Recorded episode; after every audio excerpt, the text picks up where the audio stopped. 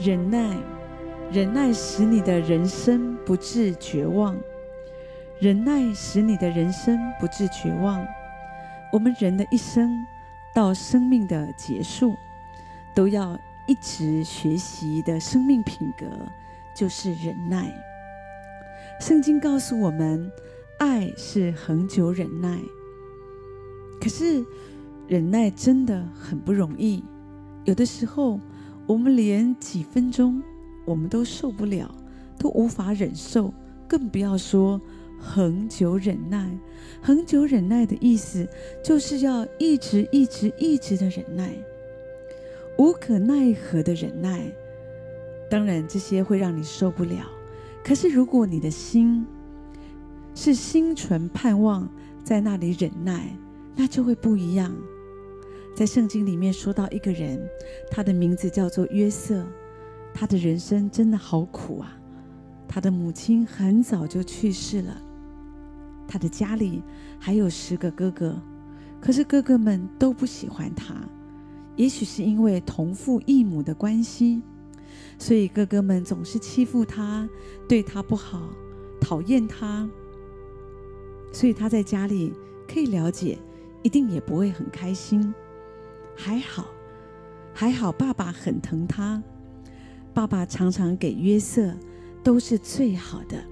爸爸甚至为他做了一件彩衣，唯一的一件，其他的哥哥都没有。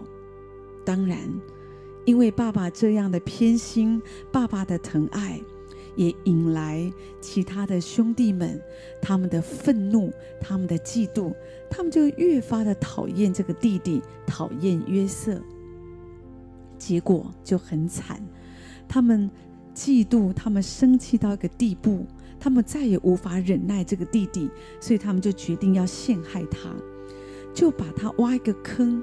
本来想把他害死，后来干脆就把他给卖了，把他卖了还有几块钱可以得到，所以约瑟就这样被他的亲兄弟给卖了，卖到异地为奴。可是因为约瑟向着神有一个敬畏的心，虽然在。做奴隶的日子，他又被别人陷害，他也坐牢。可是约瑟从来没有自怨自哀，他没有活不下去。圣经上常常用一句话来形容他的处境，他的态度，就是“神与他同在，耶和华与他同在”，是唯有神的同在。当一个人在苦难当中，在痛苦里面，在没有办法忍耐的时候，因为有神的同在，我们才可能不绝望，我们里面才有盼望，能够过每一天的生活。你知道，一般的宝石都是从地下开采，只有一种是从海里采取的，那就是珍珠。珍珠，当杂质。或者像沙粒一样的这样的东西渗入珍珠贝里，就是我们所说的蚌。这个蚌它为了要保护自己，在它的身体就会分泌出珍珠质，也就是我们说的，它会分泌出一种膏油。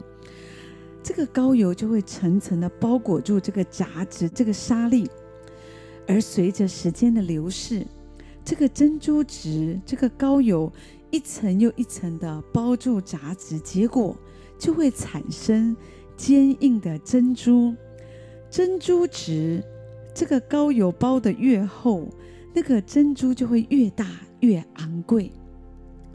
可是这个不是蚌，不是珍珠贝唯一面对的方式。你知道，当这个杂质沙粒。渗入这个蚌里面的时候，这个蚌它可以采取两个回应，一个就是我们刚刚说的，它会分泌膏油来包裹住这个沙粒，包裹住这个杂质，让它成为珍珠。可是另外一种，另外一个回应就是我不理这个沙粒，我不管这个杂质。如果这个蚌它不理这个杂质，不理这个这个沙粒。虽然短短几年内他也不会受什么痛苦，可是到最后他却会因此而生病，甚至会失去生命。我们人生也会面对很多的苦难，就像杂质、沙粒渗入我们的心里，让我们很不舒服。可是神的同在就像那个膏油一样，当我们继续的祷告，继续的祷告，神的同在就会化我们这生命中的杂质沙粒为一个珍贵的珍珠。可是如果你只是抱怨、受挫、绝望，那那个结果就是不好的。求上帝帮助我们，把盼望赐给我们，如此。